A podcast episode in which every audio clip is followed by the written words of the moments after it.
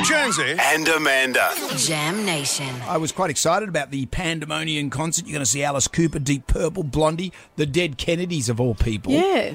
The only problem was it was coming up on Anzac Day. But this has been in the works for such a long time. and that's curious. It's all of a sudden people have gone, oh, hang on, you know, we can't do this on Anzac Day in the domain because you've got, you know, marches going through the city and Anzac Day has become quite sacrosanct uh, these days, which is good.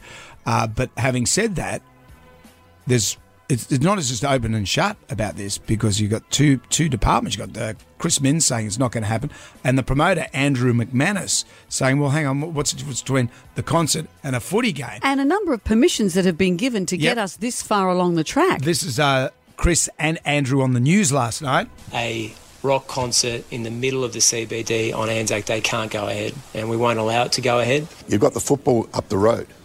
Is that disrespecting the Anzac? East and St George go head to head, 40,000 people. So, what's the difference between sports entertainment and music entertainment on Anzac Day?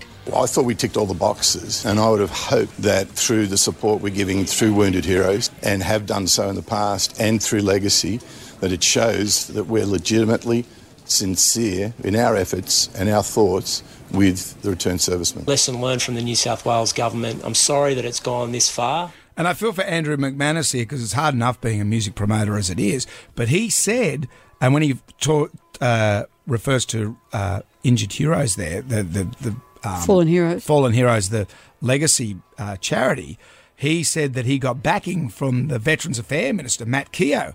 Andrew says, I've actually had support from the Federal Minister for Veterans Affairs in an email congratulating us on the support of the veterans through Wounded Heroes and Legacy. So they were going to donate a portion of each ticket sale to uh, Legacy. That would have amounted to $200,000, which I, I, I hope to think that they would still get that money. Well, there's a quote also from the Premier saying, I don't think it's appropriate for concerts anywhere in New South Wales on Anzac Day. Certainly big public concerts like this. So he's not just saying it shouldn't be in the domain, saying it shouldn't be anywhere.